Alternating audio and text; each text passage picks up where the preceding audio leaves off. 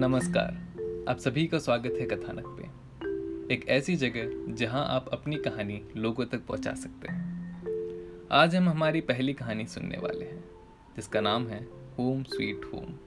और ये कहानी हमें सुनाने वाली हैं नीलिमा पंडित जी। तो चलिए कहानी सुनते हैं।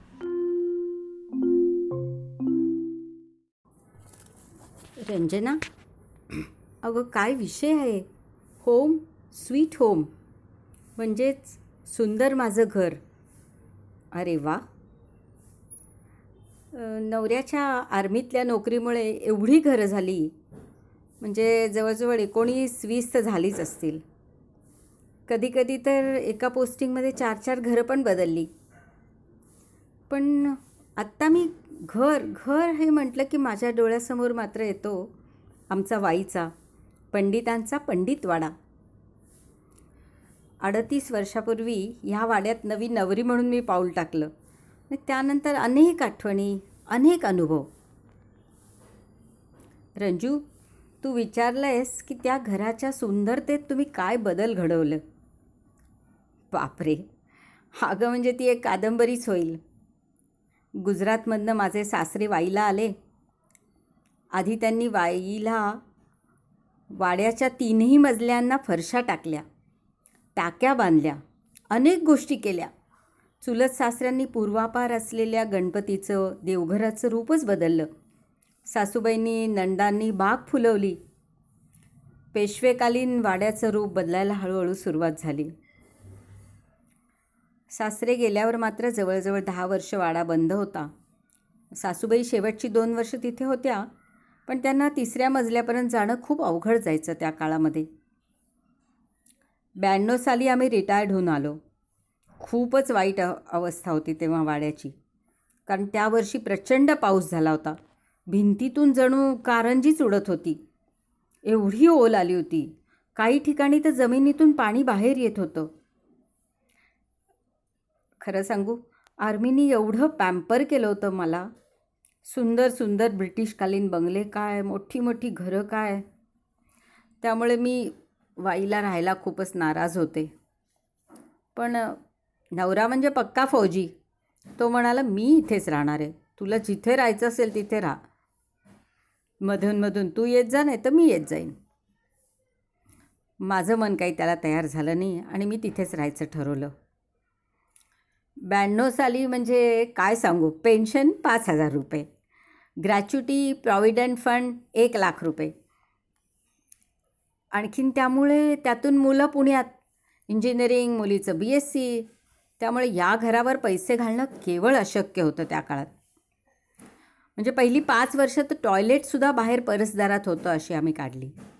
आणि मग मात्र जणू पंचवार्षिक योजना असावी तसे आम्ही दरवर्षी काही ना काही काही ना काही बदल करणं सुरू केलं. म्हणजे मातीच्या भिंती अर्ध्या अधिक पाडून बऱ्याच ठिकाणी वीटकाम केलं. रंगाचं जेव्हा काम काढलं तेव्हा ते अक्षरशः तीन महिने सुरू होतं. म्हणजे एक दिवशी तर मी नवऱ्याला म्हटलं मी पळून जाते आणि कुठेतरी हिमालयात एकटी राहते. नको झालं आहे मला आता हे. कारण फॉल सिलिंग करायला लागलं. वरनं काहीही स्वयंपाकघरात दाणकण काहीतरी पडायचे दगड माती. त्यामुळे अर्ध्या भागात फॉल सिलिंग करायला लागलं स्वयंपाकघरात. आणि पुन्हा काय असायचं की बदल करताना जुन्या घराचा लूक तर अजिबात जाऊन द्यायचा नव्हता. त्यामुळे बरीच महायुद्धही व्हायची दोघांमध्ये. पण ठीक आहे अशा तऱ्हेने हळूहळू त्या वाड्यांनी सुंदर रुपडं घेतलं. आणि आम्ही तिथे राहायला सुरुवात केली. बारा साली आता नवरा जेव्हा गेला तेव्हा मला तिथं मात्र काहीच करावं असं वाटेना. असं वाटायचं नकोच. तिथे आता काहीही बदल नको काही नवीन करणं नको. पण एक वर्षातच त्या वास्तूनं मला अक्षरशः हलवायला सुरुवात केली. गच्चीच गळायला लागली. आणि इतकी प्रचंड बेडरूममध्ये धो धो पाऊस असावा. मग काय परत काम सुरू. पहिले सात दिवस ते त्या गच्चीवरचा लेअर काढण्यातच गेला. पण त्यानंतर मात्र तिथे पूर्ण कोबा टाकून मी सुंदर टॉयलेट ब्लॉक बनवून घेतला. विहिरीजवळ अंगणात सगळीकडे मी वारली पेंटिंग करून घेतलं. अनेक बदल अनेक बदल करत जायला लागले. आणि माझे सुप्रसिद्ध आर्किटेक्ट दीर आनंद पंडित नेहमी त्यांच्या विद्यार्थ्यांना मुंबईहून घेऊन येतात. तिथल्या खिडक्यांच्या रचना समजवतात. अनेक गोष्टी दाखवतात. तिथला लॉकर दाखवतात. इथे या घरात माझे आजे सासरे सख्खे सासरे चुलत सासरे सासूबाई नणन नवरा यांनी संपूर्ण वाईला इंग्लिश शिकवलं. जणू भिंतीला कान लावला तर तडखडकड भाषांतर मला ऐकू येईल असं मला नेहमी वाटतं. माझे सगळे पंडित कुटुंब त्या वाड्यावर जीवापाड प्रेम करतं. त्या अंगणात माझ्या सख्ख्या चुलत नंदांचे विवाह विवाह झालेत. पुतण्यांच्या मुंजी झाल्यात. गेल्या वर्षी माझ्या दिरांचा ऐंशी व वाढदिवस वाड्यात झाला. मांडव रांगोळ्या पायघड्या काय आनंद झाला असेल त्या वास्तूला? माझा नवरा मात्र गालातल्या गालात हसत असेल असं मला सतत तेव्हा वाटत होतं. की बघ दिलं ना? छान सुंदर घर झालं ना? साता समुद्रापलीकडे लंडनला असलेला माझा पुतण्या प्रद्युम्न नेहमी मला म्हणतो काकी मी रिटायर्ड झालो ना की वाड्यात येऊन इंग्लिश शिकवणार? आहे न्यू न्यूझीलंडला असलेली माझी पुतणी सुरुची म्हणते तू काही काळजी करू नकोस काकी.